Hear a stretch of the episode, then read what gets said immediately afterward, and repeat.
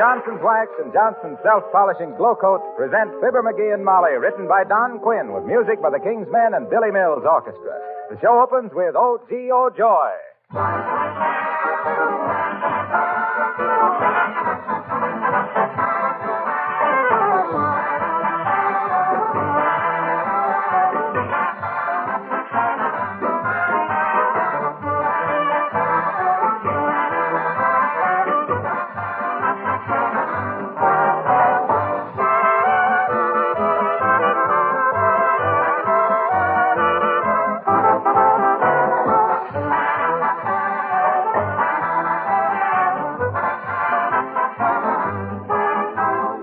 On this program, I mentioned something that caused a good deal of comment.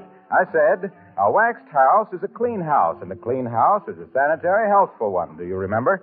Well, it seems that quite a few people had not fully realized that when they wax their floors, furniture, and woodwork regularly with genuine Johnson's Wax, they are actually doing a good deal more than protecting and beautifying those surfaces. Yes, they're making their homes healthier as well as pleasanter places to live in. You see, the wax seals a surface against dirt and moisture. Dust and dirt do not adhere easily to a wax-polished area. So regular waxing removes many of the sources of germs. And besides, it's so much easier to clean waxed floors, baseboards, and furniture. Especially in these times, let Johnson's paste, liquid, or cream wax help keep your home sanitary and beautiful.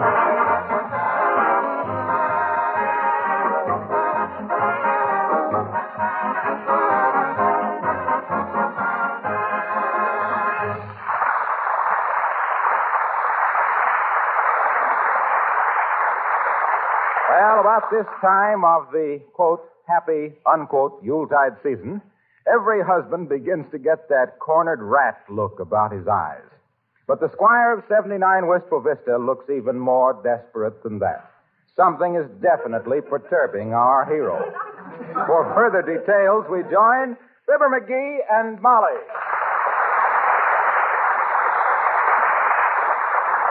And furthermore, I'm the dumbest, short-sightedest, dim-wittedest, stumble-bummetest, empty-headedest, feather-brainedest droop that ever didn't know enough to come in out of a tornado. Well, just as you say. If my head was small enough to fit my brains, I'd be getting telegrams from Ripley. Well, I wouldn't be a bit surprised. Say, Washington's home at Mount Vernon has got a beautiful big stoop, but you got a bigger and a beautifuler stoop, and I don't mean anybody but me. Ah, you just say that. Ah, I got you. Got the IQ of a microbe.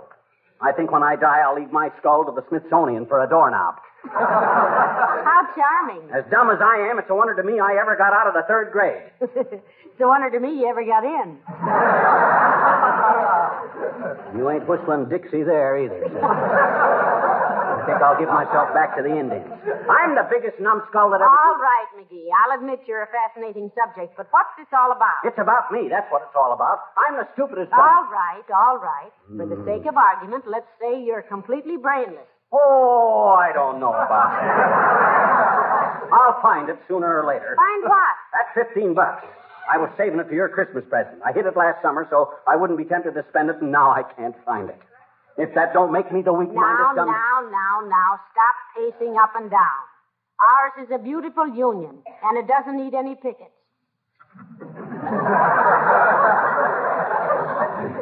Pickets are still laying there. And I'm getting desperate. Only 8 more shopping days before Christmas, and I've looked every place. Calm yourself. What man can hide, man can find. Yeah. Where do you usually hide your extra money? I don't usually have any extra money. But when I did, I used to put it in the sugar bowl. Did you look there? Yes, but I'm using it now to keep stuff more valuable than money. What? Sugar.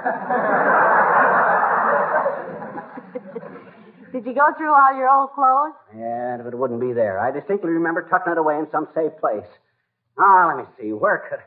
Hey, hand me that blue vase on the mantel. Oh, this one here? Oh, no, it ain't here. This is where I've been keeping my cellophane collection. Sure got a mess of it, haven't I?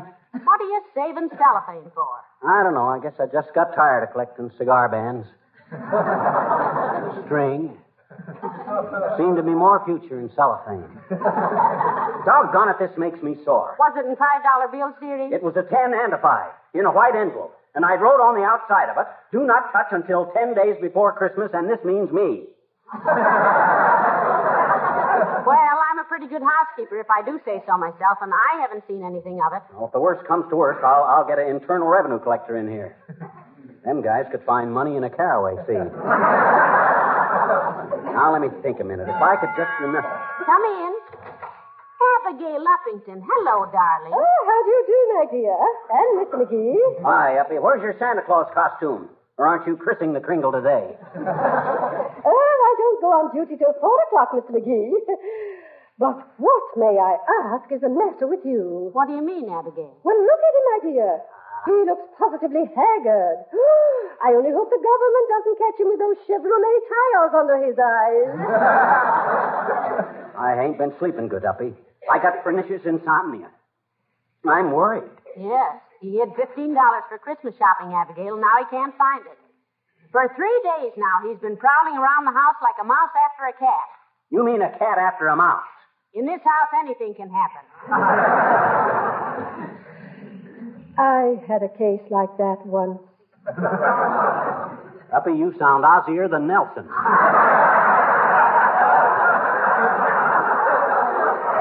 What happened with you? Oh, I was simply frantic because I thought I'd mislaid a ruby and emerald bracelet. But the solution was so simple it was ridiculous. Well, what was the solution? Maybe it'll give McGee an idea. I suddenly realized I had never had a ruby and emerald bracelet.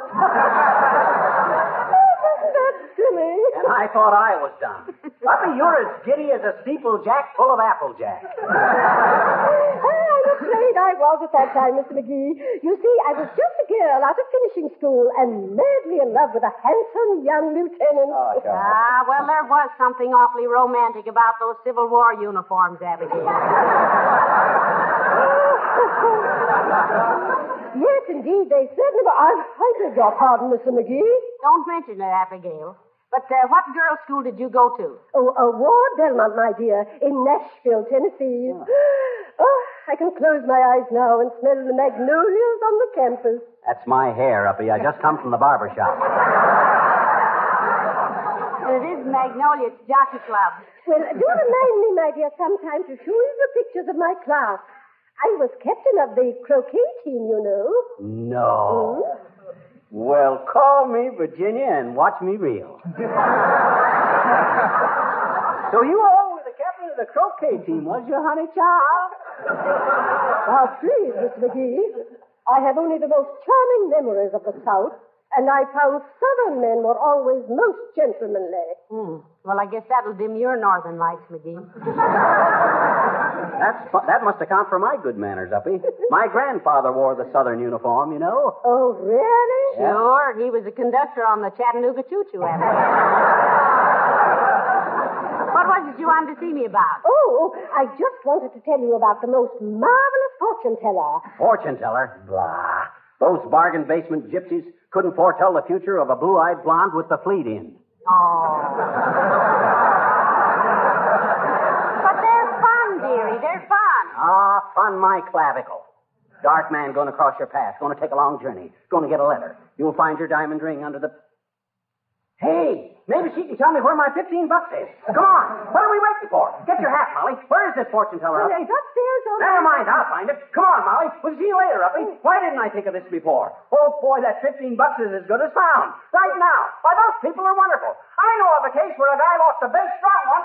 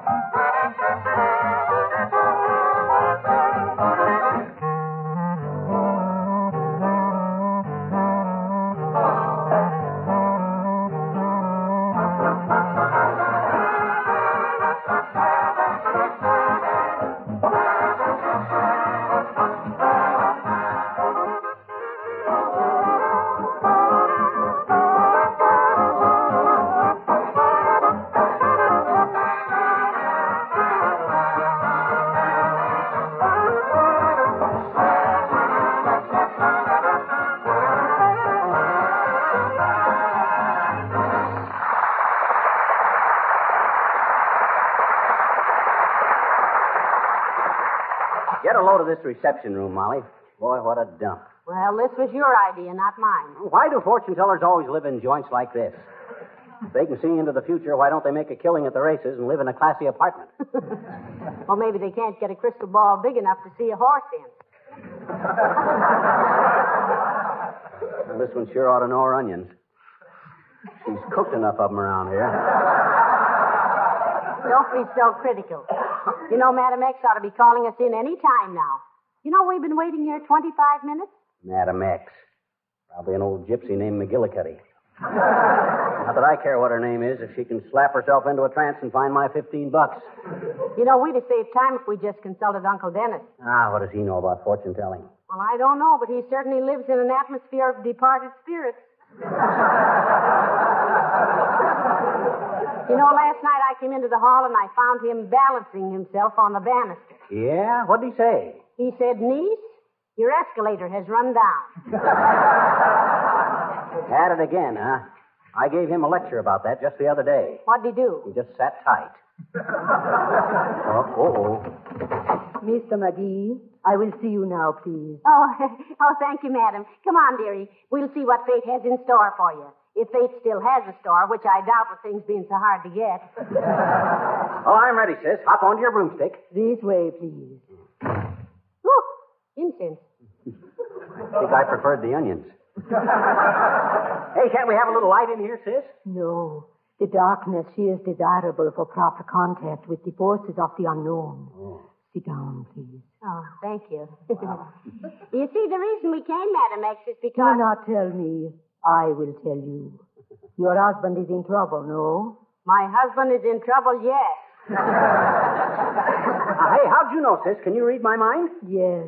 It is very simple. Huh? Oh. Now, that's what he's been telling himself all day, madam. How do we go about this now, sis? Do you read the stars, feel the bumps on my head, look at my palm, or do we just sit around and strain our eyes at each other? No. For $5, I will answer 3 questions. $5? Isn't that a little expensive? Yes. Now you have 2 more questions.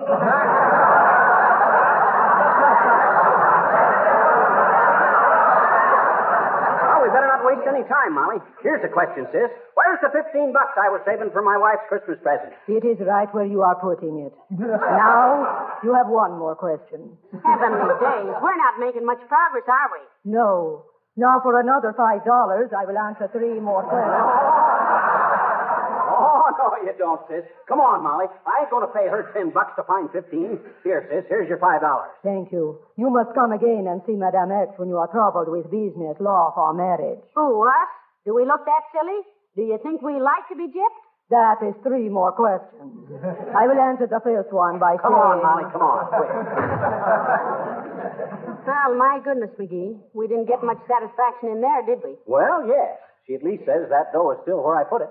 That's some comfort. Well, come on, let's go home and see. Well, hello there, folks. Say, have you been consulting Madam X? Yes, if you call it that, Mr. Wilcox. The way that dame clips you, she ought to be a barber in a boot camp. You going to consult her, Junior? Sure. I was in here last week for advice. About what? Oh, business. I asked her how the future of Johnson's Wax stacked up. She said it had a very bright and sparkling future. Oh. She says that in times like these, when conservation was so important, more housewives than ever would preserve and protect their floors with Johnson's Wax. And what was the second question, my fellow chump? Well, then I asked her which of the Johnston Wax features I should emphasize, and she said health, because Johnson's Wax seals the surface against dust and dirt and dampness and gives the housewife so much extra rest and leisure. Oh, and the third question? That's where I made my mistake. I asked her if my pipe bothered her. And she said yes and soaked you another pin. Boy, what a racket. Say, why on earth are you coming back, Mr. Wilcox, if you knew you'd been cheated? I want to ask her if she took my watch.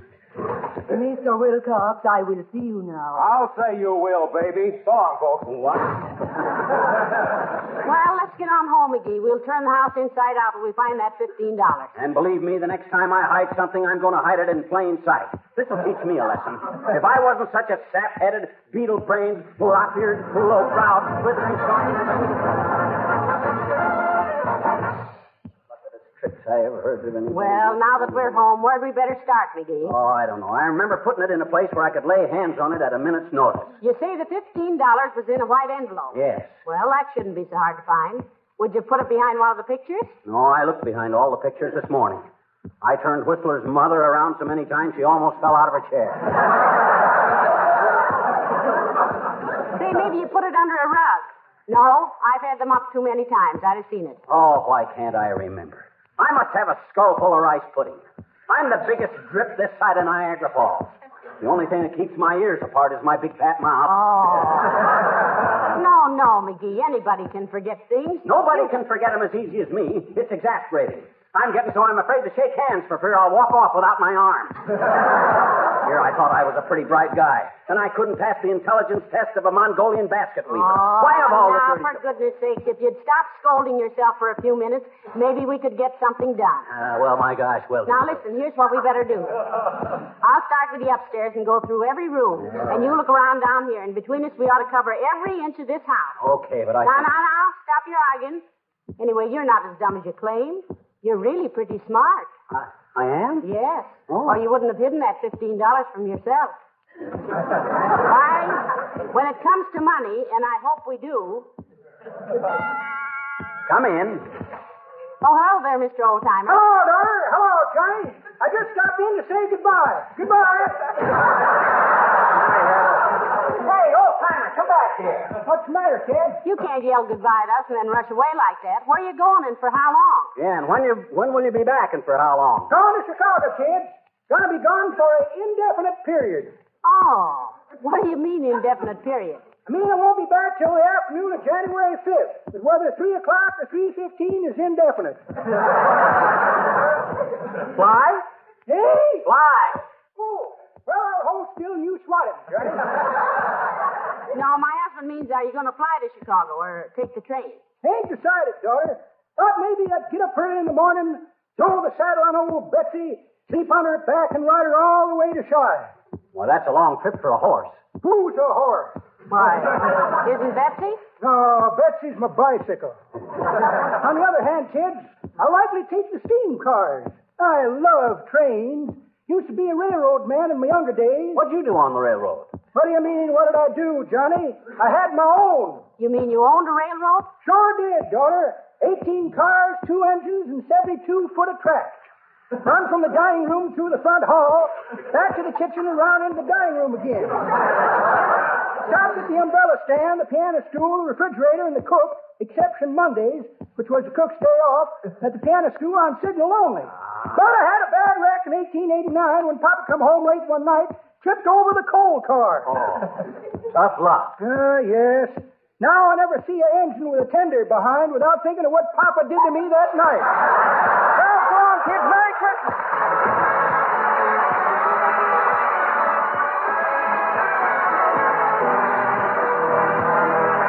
The King's Men sing, I'm Dreaming of a White Christmas. Christmas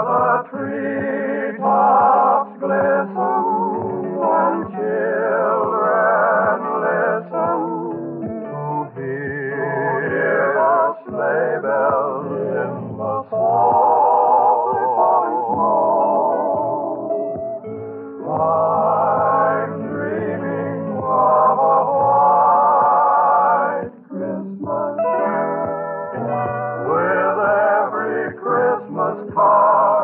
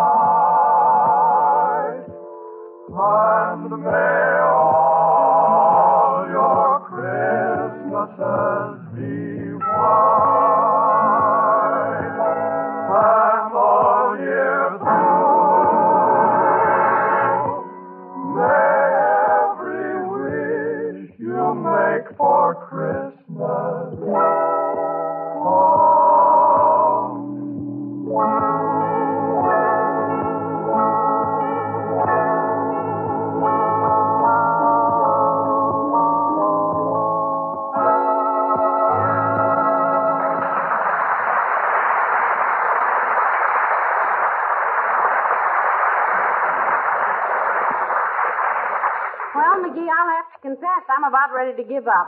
You certainly hid that $15 well. Yes, and I could kick myself around the block for it, too. If I'm not the silliest... Yes, we've been all over that. Are you sure you had $15 in the first place? Sure, I'm sure. A 10 and a 5. And they were earmarked for your Christmas present, too. They were what? Earmarked. That's what the government does with money, so that's what I do. How? I put ink all over my ears and pressed both bills against them. I think the theory is that no two people have ears alike. You know, like fingerprints, only easier to see. Well, that must keep Mr. Morgenthau pretty busy. Yeah, I guess it does. Now, listen, let's just sit down here and reconstruct what you did when you hid the money. What did you do first? Well, first I got me an envelope. Come in. Whose car is that out in front? The black one? Well, that's a kind of a combination ownership, Bud. Me and the finance company... I see you have an A sticker on the windshield. Do you do any pleasure driving? Take him for a ride around the block, McGee. That'll answer that question. In that car, sir, you get more pleasure walking. And I don't quite understand what... Let me see your draft registration card, please. Okay, here you are, Bud. I'm not only a little over age, but I got a lot of collateral dependents. I got collateral at the First National, the Morris Plan, the Building and Loan. Never mind. How much coffee have you got? Oh, well, about a half a pound. Sugar? No, thanks, just cream. Now, look here, Bud. I don't mind answering questions. McGee, this is war. Yeah. You? We read about it in the papers, but what... I only have a few more questions, then I'm through. Have you been buying war bonds? Bud, we've been buying war bonds till we're red, white, and blue in the face. And I've licked the back of so many war-saving stamps, everything I eat tastes like glue. Now, if you don't mind... I hope you're not complaining. Certainly we complain. Everybody complains, and it doesn't mean a thing. And now, if you please explain why... McGee, I see you have cuffs on those trousers. Did you buy that suit after restrictions were put on clothing? No, I didn't. And while I don't like to be personal, Bud, there are still a few people who need a cuff on the pants. So will you please tell us just who you... Just one more thing. The government doesn't want you to buy anything you don't need. They're trying to keep prices at a reasonable level, encourage buying bonds and paying off debts. We want this country to be on a sound financial footing after this war is over. Now remember that. Just what is your connection with the government? Oh, my goodness, I forgot to introduce myself. I'm Mr. Tolliver. I just moved into the brick house down the street. Oh, I'm glad to know you, Tolliver. This is my wife, Molly. How do you do, I'm sure. Just what department of the government are you in, Mr. Tolliver? Oh, I'm not in the government, Mrs. McGee. I run the hamburger wagon down there at 14th and Oak. And I must say we serve the finest... Well, that's right. But why do you got come busting in here asking all them silly questions? Well, I think when a man moves into a new neighborhood, he actually wants to know all about his neighbors. Certainly is nice to have met you folks. Good night.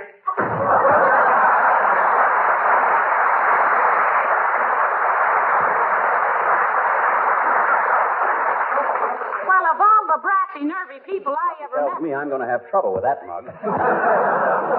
He's going to get in my hair, and there ain't enough room in it for anybody but me. A self-appointed cop. Oh, never mind, McGee. Let's concentrate on finding your $15. Now, what did you do after you got the envelope? Well, now, let me think. I put the money in the envelope and sealed it. Yes. Then I started looking for a hiding place. Yes. First, I thought I'd hide it in the hall closet. And then I says to myself, no, I says. I'm going to clean out that closet one of these days. So I take the envelope. Oh, for goodness sakes. Come in. Hello, Mrs. McGee. Hello, Mr. McGee. Oh, Mr. Wimp. Hi, Wimp, old man. Why the suitcase? You running away from home again? Oh, no, Mr. McGee. I'm going to Chicago on a business trip for about 3 weeks. Oh, is your wife going with you, Mr. Wimple? No, she isn't, Mrs. McGee. I'm going to be terribly lonesome without her, too. Ouch. What's the matter? I was crossing my fingers so hard I almost broke them. Well, what kind of a business trip is this, Mr. Wimple? I'm going to see my publishers, Mrs. McGee.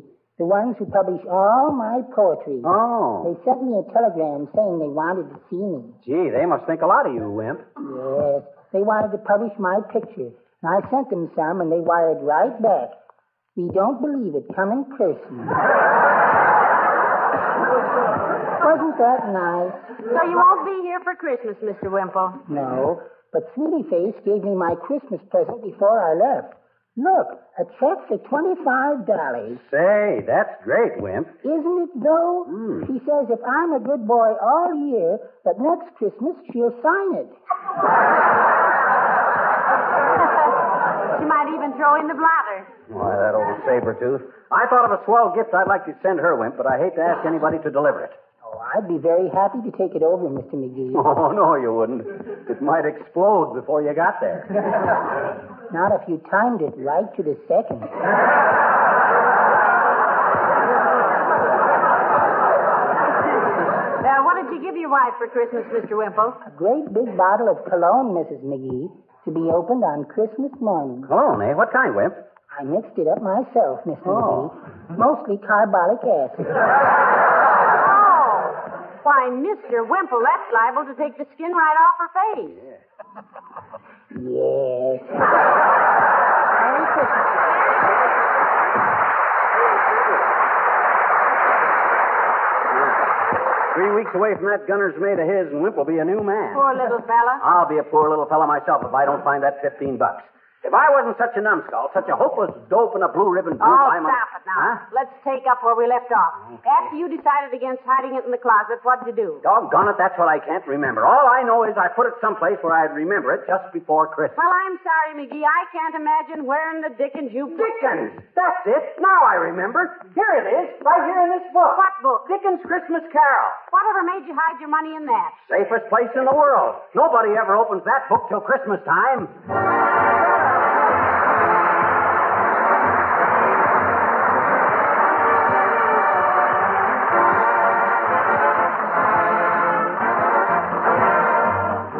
Winter weather is hard on our floors. We might as well admit it. When snow and slush and wet get tracked in, the floor surfaces need the protection of a tough coat of Johnson's Wax.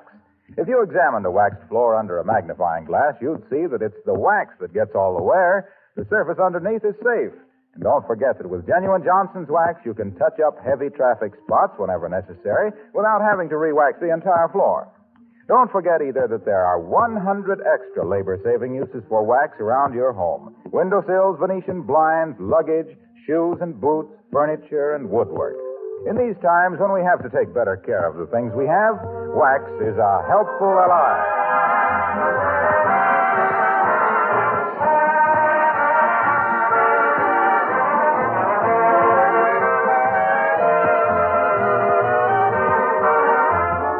That was a kind of a clever stunt at that, hiding this $15 in Dickens' Christmas Carol.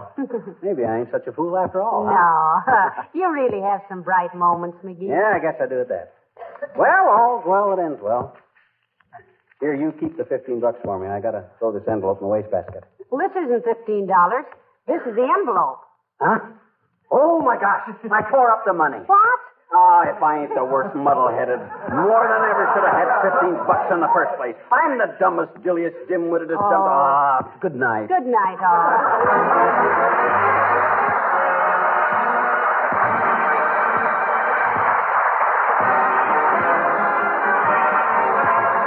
The characters of the old-timer and Wallace Wimple heard on our program were played by Bill Thompson.